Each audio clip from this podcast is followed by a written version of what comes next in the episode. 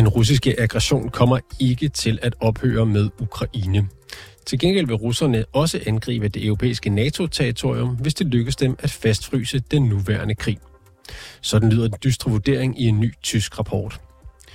Europæiske NATO-stater har 5-9 år til at blive krigsparat og forberede sig på et russisk angreb på det europæiske kontinent, lyder det.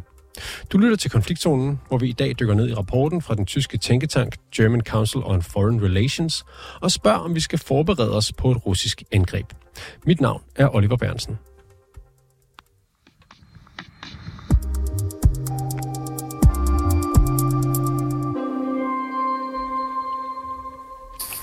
Carsten Rasmussen, velkommen til programmet. Tak skal du have. Godmorgen. Godmorgen. Du er brigadegeneral og tidligere forsvarsattaché i blandt andet Rusland. Og så har du læst den her uh, policy brief fra German Council on Foreign Relations. Du mener, at de to uh, tyske herrer bag, uh, bag rapporten her har ret i deres vurdering. Hvorfor det? De har ret i deres vurdering, fordi uh, Rusland, uh, krigen mod Ukraine er jo ikke enestående. Det er en proces, som har stået på igennem et par årtier. Øh, Rusland har et ønske om at øh, blive en stormagt igen, at udvide sit territorium, og Rusland, som det er i dag, anerkender reelt ikke de grænser, der blev skabt efter ophøret af den kolde krig og Sovjetunionens sammenbrud. Man taler om noget, der hedder Ruski Mir, øh, som er et betydeligt større område. Jeg ved ikke helt, hvor det holder op, men det inkluderer i hvert fald hele det tidligere Sovjetunionen. øh, dermed også de baltiske stater, øh, Centralasien, øh, store dele af Kaukasus. Øh, og det er det område, som øh, Putin og øh, regimet i Moskva mener rettelig er en del af Rusland, og som skal genindlemmes i Rusland. Selv efter næsten to års kamp i Ukraine er den russiske krigskapacitet større end det indtryk, vi står med nu. Og det er de russiske landstyrker, som led de største tab i form af personel og materiel, lyder det i, øh, i denne her rapport. Deler du også den analyse af situationen? Ja, det gør jeg. Der har været, eller der er meget hype om de store russiske tab i Vesten. Øh, og hvis man tager de ukrainske opgivelser af russiske tab, så har den russiske her mistet måske op mod en kvart million mand øh, på nuværende tidspunkt. Men for at sætte det i perspektiv, så svarer det til, hvor mange soldater den russiske her kan uddanne om året. Øh, man har de senere år øh, indkaldt to gange 130.000 værnepligtige øh, om året. Det vil altså sige, at man kan uddanne omkring en kvart million mand øh, om året. Øh, det russiske flyvåben har ikke lidt, øh, lidt særligt betydeligt tab. Der taler vi øh, formentlig omkring 10 procent. Og øh, for den øh, russiske flådes vedkommende er det kun Sortehavsflåden, der er lidt tab. Så den russiske krigsmaskine er relativt intakt. Samtidig med det har øh, Rusland givet sin forsvarsindustri op, øh, sådan at den er kommet på krigsfod. Altså, øh, det betyder, at, de arbejdere i forsvarsindustrien, som var vigtige, de er ikke blevet indkaldt til militærtjeneste. Man er gået fra et normalt dagskift op på et treholdsskift. Forsvarsindustrien har prioritet til modtagelse af råstoffer, og samtidig er det lykkedes i ganske betydelig grad at øh, omgå de sanktioner, der er øh, fra Vesten. Så både på den militære side og på den industrielle side er Rusland sat op i gear, øh, så, hvilket betyder, at relativt hurtigt efter man får ikke fred, men efter kamphandlinger i Ukraine fryser, så vil den, den russiske krigsmaskine kunne være genopbygget. Ja, og, og netop den her fastfrysning, som du taler om, og Carsten, jeg skal lige høre dig, om du har en mikrofon eller et headset, som måske øh, rammer dit tøj lidt, for der er lidt knitren på, øh, på forbindelsen. Øh, tak. Øh, analysen i det her tyske policy brief er jo netop baseret på en situation, hvor Rusland formår at fastfryse krigen i Ukraine, øh, så de ikke længere skal bruge så mange ressourcer der, men ligesom kan sende dem andre steder hen. Er der noget, der tyder på, at sådan en fastfrysning øh, kan ske forløbig? Der er indikationer på, at en sådan fastfrysning øh, kan være på vej. Øh, den øh, ukrainske forsvarschef øh, Saluzny øh, talte jo for øh, ikke så længe siden i en artikel i The Economist om den her situation, at offensiven er gået i stå. Øh, der er også kræfter i Vesten, kræfter i Europa, øh, som argumenterer for, at tiden nu er inde øh, for Ukraine til at overgå til en defensiv og måske forhandle en øh, våbenhvile med, med Rusland. Øh, jeg læste en artikel på Foreign Affairs i går, der netop gik øh, den vej, og det er jo at spille øh, Putin og Rusland et, et godt kort på hånden. Det er netop det, de ønsker i øjeblikket. I rapporten der står der også, spørgsmålet for NATO og Tyskland er ikke længere, om de nogensinde er i stand til at kæmpe en krig mod et andet land, men hvornår. Øhm, den, her, øh, den her rapport, det er jo dyster læsning, øh, og, og, og handler om, at øh, russerne de kunne finde på at og kunne have kapaciteterne til at angribe et europæisk land eller et europæisk NATO-land øh, inden for øh, nogle år. Men, men hvad skulle russernes motiv være for at udføre et angreb på et europæisk NATO-land? Øh, russernes motiv er det, jeg redegjorde for indledningsvis, altså de russiske ambitioner om igen at blive et, et meget større land, end, øh, end Rusland er i dag. Og, og øh, hvorvidt Rusland kunne finde på at angribe et NATO-land eller ej, øh, det kommer an på, hvordan man opfatter NATO. Hvis NATO bliver opfattet som svag, øh, så øh, anser jeg det for sandsynligt, at derfor er det jo ganske vigtigt, at NATO kommer til at fremstå så stærkt som overhovedet muligt. Vi er nødt til at bringe os selv i en situation, hvor vi inden for en relativt kort årrække øh, kan afskrække Rusland, og omnødvendigt, hvis det er sådan Rusland øh, prøver lykken, at vi så kan forsvare os mod Rusland. Men, men nu siger du, hvis NATO opfattes som svagt. Vi, øh, Vesten har jo sendt utrolig mange penge og våben til Ukraine. Har vi ikke dermed vist, at vi øh, netop er klar til at gå imod russerne, hvis de, øh, hvis de kommer med en aggression? Nej, det har vi ikke endnu. Vi har ikke øh, fået genopbygget vores egen forsvarsevne øh, endnu. Øh, og der kan man jo tage Danmark og Tyskland som to gode eksempler på det. I Danmark lavede vi et nationalt kompromis tilbage i øh, 2022, den, den 6. marts. Øh, men realiteten er, at vi jo ikke er kommet øh, ud af starthullerne, når det drejer sig om genopbygning af vores egen forsvarskapacitet. Så efter min opfattelse, så har vi smidt næsten to år væk i det her kapløb. Og nøjagtigt det samme gør sig gældende i Tyskland. Øh, Tyskland træffede nogle dramatiske beslutninger kort efter krigsudbruddet, men Bundeswehr er heller ikke øh, kommet særlig langt med genopbygningen.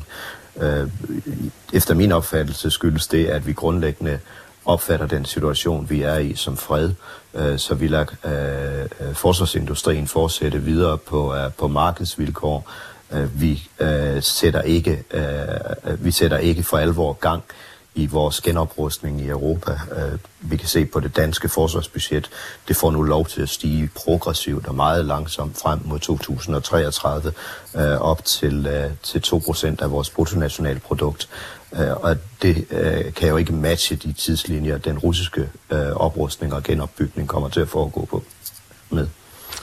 Nej, det, det, øh, du har øh, for, for lidt øh, godt en uge siden øh, skrevet på det sociale øh, medie X øh, sådan her. Europa kan ikke levere den lovede mængde artilleriammunition til Ukraine. Det er på tide at vågne op og få industrien på krigsfod. Vi kan ikke udproducere Rusland, når vi leger, at der er fred i Europa. Hvis ikke der er fred i Europa, øh, altså i, i det, hvad skal man sige, Europa uden Ukraine, hvad er der så? Der er ikke fred i Europa i øjeblikket. Europas to største øh, lande er i krig med hinanden. Øh, der er faldet 250.000 russere og øh, et øh, ukendt antal ukrainere, men der taler vi også om flere hundrede tusind. Det er en illusion, at der skulle være fred i Europa på nuværende tidspunkt. Det er der ikke, og vi er nødt til at indse den situation. Vi er nødt til at, øh, at øh, se alvoren i den situation, der er i Europa. Det bliver også beskrevet, du nævner det også selv, og kalder det også selv et kapløb, og du siger, at vi har tabt to år. Øh, det bliver beskrevet i rapporten, at Tyskland og NATO er i et kapløb med tiden for at styrke egne konventionelle styrker mod et eventuelt russisk angreb. Og på, det kunne så være på øh, Lit- øh, Estland, Letland eller Litauen, nogle af de baltiske lande, øh, nævner rapporten som øh, eksempler. Øhm, og, og rapporten taler jo så også om en, en tidsramme på 5-9 år, før russerne er klar til at, øh, at rette deres opmærksomhed væk fra Ukraine og mod et andet europæisk land. Kan vi nå det? Det kan vi godt, øh, men så skal vi skifte gear nu. Øh, så skal vi investere massivt øh, i vores forsvar nu og begynde en, en hurtig genopbygning. Øh, vi skal investere, investere massivt i vores forsvarsindustri. Det, det tager et år til to år at sætte produktionslinjer op, som kan producere missiler eller kampvogne eller fly. Øh, men tiden er inde nu, hvis vi vil vinde det her kapløb, øh, til at regeringerne siger til forsvarsindustrien, se nu kom i gang, producere nu alle de her kampvogne, I kan, producere al den ammunition, I kan. Vi garanterer, at vi aftager det. Og så skal de have prioritet øh, til at få de råvarer og de komponenter, øh, der skal bruges til produktionen. Og, og, og så ville det godt kunne lade sig gøre på en, øh, på en tidsram, der hedder 5-9 øh, år? Ja, det vil det godt. Øh, jeg mener i virkeligheden, man kan sammenligne den situation, øh, vi står i nu, øh, med den situation, øh, verden stod i ved starten af 2. verdenskrig, hvor lande som Storbritannien og USA, og for den sags skyld også Rusland, lynhurtigt fik omstillet deres industrikapacitet fra civil produktion til militær produktion, og dermed lavet en, en, en enorm oprustning i løbet af kun ganske få år. Det bør vi også gøre nu, ikke for at skulle kæmpe en krig mod Rusland, men for at undgå, at vi kommer til at kæmpe en krig mod Rusland. Vi er simpelthen nødt til at vise russerne, at vi er stærkere, end de er. Og det er vi. Øh, der er flere mennesker, vi er, der er større befolkning, vores økonomi er stærkere, vores industri er stærkere, men vi er nødt til at, øh, at øh, få det her potentiale realiseret. Du taler om, at industrien øh, skal op i gear, og politikerne skal give øh, den lov til det og, og sørge for, at, at der er de rigtige rammer. Hvad med, øh, hvad med det europæiske forsvar? Kan de nå at følge med, øh, selv hvis de får alt det grej, de har brug for? Det er ved at blive en, en, en, en virkelig, virkelig stor udfordring for de europæiske forsvar at gøre det. Øh, men øh, jeg kan ikke rigtig se, at man har noget valgt andet end at prøve. Øh, hvad nu, hvis man sagde, hvis jeg lige prøver at udfordre dit argument lidt, kunne man ikke bare sige, øh, Vesten øh, fokuserer øh, sine ressourcer på at støtte Ukraine og, og, og holde russerne beskæftiget der, fordi så har de jo ikke overskud til at, at udføre det her scenarie, som øh, forfatterne i rapporten advarer om. Jo, det er, det er jo en af de ting, som uh, kan være med til at forlænge de tidslinjer, uh, som forfatterne af den her rapport beskriver. Uh, det er jo længere kampen i Ukraine var, uh, øh, jo hårdere udfordret, jo mere udfordret russerne er i Ukraine, jo længere tid tager det, før Rusland kan være med til at, eller før Rusland kan være klar til at kæmpe en, en, udkæmpe en ny krig et andet sted i Europa. Øh, men det er jo stadigvæk blot en, en udsættelse af den situation, der beskrives. Man vinder blot tid, og, og det vil selvfølgelig være hensigtsmæssigt at, at vinde nogen tid, og det kan man blandt andet gøre på den måde. Der findes jo også dem, der siger, øh, hvorfor skal vi egentlig være så bange for russerne? Fordi de har jo ikke formået at indtage Ukraine, noget som nogen frygtede kunne gå enormt hurtigt øh, i starten. Så, så hvorfor være så bange for Rusland? Ja, det er da rigtigt. Det er ikke lykkedes for Rusland at indtage Ukraine endnu, uh, men flere hundredtusind ukrainere, uh, militære og civile, er døde på nuværende tidspunkt. Uh, så Rusland kan ødelægge frygtelig meget, og det ønsker jeg ikke skal overgå hverken os selv eller nogen andre af vores europæiske partnere og allierede.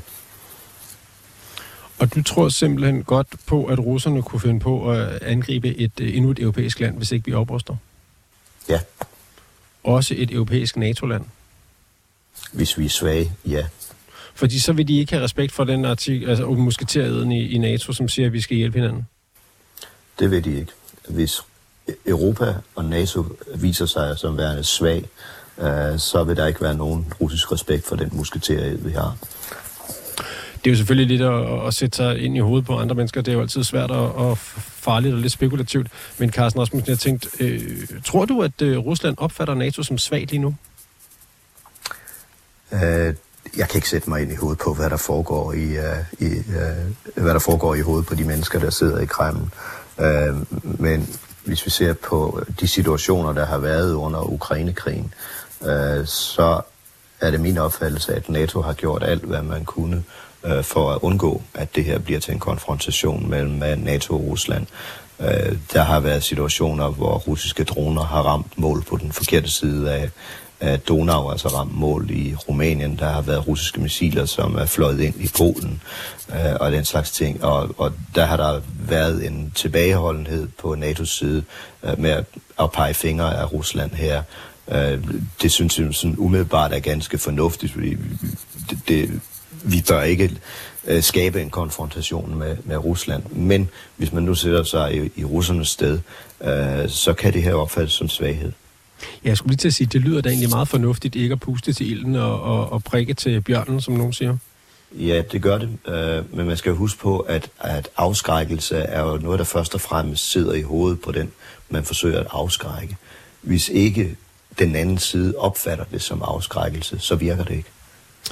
Her til... og, det ved, og, og det ved kun uh, Putin og beslutningstagerne i, uh, i Moskva, hvad der i virkeligheden skal til for at afskrække dem. Mm. Her til sidst, så vil jeg lige høre dig, at den her rapport, den er jo skrevet på baggrund af tyske øh, efterretninger, eller i hvert fald tyske informationer. Øh, øh, hvor, øh, hvor meget skal vi ligge i den her, og hvor alvorlig, øh, hvor alvorlig er det, som de to forfattere hævder her? Det er ganske alvorligt, øh, og jeg opfatter det egentlig lidt som et øh, nødråb øh, for at få øh, den tyske genoprustning sat i, i gear, altså for at få det til at gå noget hurtigere i Tyskland. Øh, der er formentlig en, et vis niveau af frustration i Tyskland over, at man nu to år efter krigen faktisk ikke er kommet særlig langt med øh, genoprustningen af Bundeswehr, og at det faktisk ikke er lykkedes at få forsvarsindustrien øh, for alvor øh, op i omdrejninger endnu. Øh, men, men det er jo ikke et, et syn, øh, Tyskland står alene med, eller de her to tyske forskere står alene med. Øh, tidligere i sommer var der en tidligere chef for den est- estiske efterretningstjeneste, som øh, kom med nogle forudsigelser, nogle analyser, hvor tidslinjerne egentlig matchede øh, dem, vi nu ser i den tyske rapport ganske godt. Carsten Rasmussen, brigadegeneral og tidligere forsvarsattaché i blandt andet Rusland. Mange tak, fordi du var med her til morgen. Velbekomme.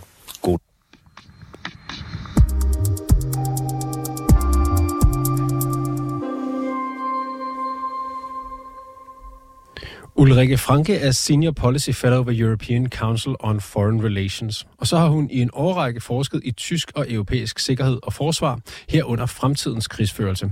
Min kollega Sofie Ørts har spurgt hende, om hun deler rapportens konklusion om, at Europa skal skrue op for sin militære produktion for at kunne følge med Rusland.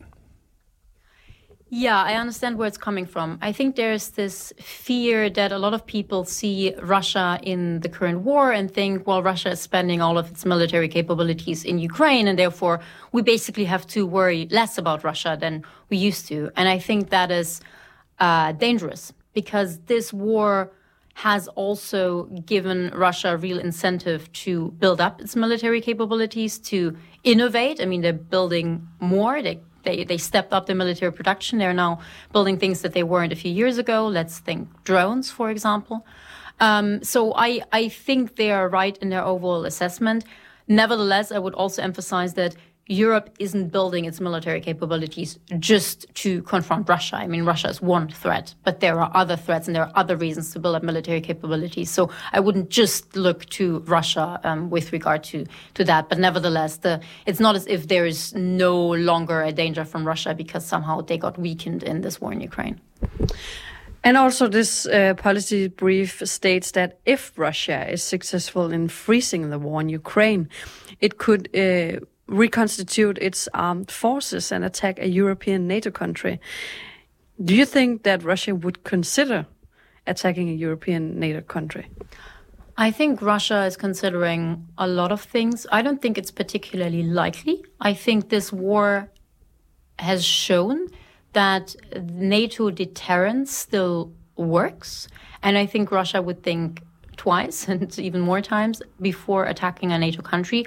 Nevertheless, we should never kind of think that something is unthinkable. Um, the NATO deterrence and NATO nuclear umbrella holds, but but that doesn't mean that it will hold forever and that it is impossible to conceive uh, an attack on it again from Russia or from from someone else. So so we should you know in in warfare you should never assume that something is impossible, but I think it is somewhat unlikely. Mm-hmm how capable is uh, EU and the European states in building up uh, its armies? So I think what's happening is that the Russian invasion against Ukraine has been a huge wake up call, pretty much for all European countries and for the EU itself. Um, so there is a lot being done in NATO, uh, sorry, in EU member states and in in Brussels, and we should kind of recognize this. The problem is we need to do even more. So you kind of we're kind of starting from a low level, and from this low level, a lot has been done, and it should be recognized. But that doesn't mean that it is sufficient. And this, I think, is the, the challenge that we're currently having because we're seeing all these efforts and we're seeing all this money being spent, but it may not be enough, and that is the the difficulty to. Um, explain this uh, uh, politically speaking and then to, to the larger public. Mm-hmm. And if we talk here and now, which possibilities do you see in building up uh, the armed forces? Mm. I mean, most importantly, um, a lot needs to happen on the on the national level. And as I was saying, I mean, this is already happening in a, in a lot of countries, which is which is good news. So um, industrial capabilities need to build up more. Uh, equipment needs to be bought, more ammunition needs to be bought, we see that our arsenals were extremely shallow to some extent because we didn't expect them, uh, expect to, to having to use them. So this needs to needs to change again. Um, and yeah, we need to, be doing more things uh, uh, together, projects uh, t- together where we can have efficiency gains and you know you don't end up uh, with each country kind of doing its own thing um, uh, by itself every time. Do you think the um, attack in Ukraine, the uh, Russian invasion, has brought us closer to a common uh, EU army? Mm, I don't think so because I don't think that the EU army is the right way of looking at this. For me, the EU army or European army is kind of one of these ideas that sound great um, if you don't think about it too hard. But the moment you look into the details, you realize that that's not likely. I mean, we're not going to combine the 27 national armed forces together. And if we are, we would never use them. So that's not particularly likely um, or useful. However, the war, the aggression against Ukraine has you know, woken up a lot of European countries. It has shown to European countries that military capabilities aren't just, you know, kind of nice to have. They are essential and they are existential. And and this is a reminder that that many countries needed after you know, almost 30 years where, where military questions seem to be a little bit a thing of the past. I'm generalizing a bit because this is more the Western European view than the European view in general. The Eastern Europeans looked at this differently, but, but still we had this belief that somehow the military, the armed forces weren't quite as important um, anymore. And now we're being reminded that well, the world is a, a dangerous place. And so, so yeah, the, the war against Ukraine has helped to some extent European defense cooperation, but it hasn't brought us closer to an EU army. And to be honest, it shouldn't bring us closer to an EU army because I don't think that that's the right um, right lens through which to look at this. Mm-hmm. What can EU actually do that NATO doesn't already do in our area? Mm-hmm. I think the big area where the EU can do much more is on the industrial side. So researching, developing, and actually building military equipment is something that we don't do enough in Europe. And the EU has competency on, you know, on the economic and industrial side and has money to spend on this. And so the, this is an area where I think um, the EU can can step in and help. And then also the EU, and this is already being done through PESCO and you know other other projects it can help bring individual member states together and work on projects um, together. I mean, NATO can also do this and is doing this, but but I think you know, given that, that the EU has these member states and and, and get, can give them platforms to work together, that is that is very useful. So that is where I see the the EU. The point isn't for the EU to kind of build up anything that NATO already has. I do believe in the European pillar of NATO. I do believe in in NATO, but but the EU can help um, its member states to yeah cooperate on on industrial projects, cooperate on on research and development, and uh, and and yeah, manufacturing. But this policy brief says six to ten years. Even if we um, do these things, will we be able to meet Russia on this point? I mean, the policy brief doesn't say Russia's going to attack in six years. They're saying that it might, it could. It's something that we need to consider. And quite honestly, this is true with a lot of lot of threats. We should always, and this is something again we have neglected over the last decades. We should be able to defend ourselves against the variety of, of threats and keep our citizens secure. And to some extent, we aren't able to do this. And this is the, the, the really harsh reality that we've learned with the war in, in Ukraine. I mean, we shouldn't be panicking either because, you know, no one knows what's going to happen and, and we can't predict whether Russia or anyone else would, would attack us in, in six years, but we should, you know, think about the capability, the, the possibility and build up our capabilities um, uh, accordingly. So it's one of the the potential threats. Quite honestly, something that we we we need to realize also is that we're not building up European capabilities just to to face Russia or even even for any kind of real um, uh, threats or just for, for these real threats. We also build up military capabilities for deterrence. So in order not to use it, I want Europe to have tanks that it then doesn't have to use. And that may sound counterintuitive, but it isn't. That's the idea of, of deterrence. And we build up military capabilities because unfortunately we still live in a world where geopolitical power is, among other things, defined by military power. And we in Europe basically don't have that. And therefore we aren't necessarily be taken as seriously as we should be in the world. And so that's that's another reason. And so it's not just about oh my god Russia may attack in 6 years, which is one of the things we need to think about, but it's also bigger than that and therefore yeah, we shouldn't be panicking and not everything we do is kind of linked to to a a Russian threat. Um, but it's, you know, one element. Så lød vurderingen fra Ulrike Franke, der er Senior Policy Fellow ved European Council on Foreign Relations.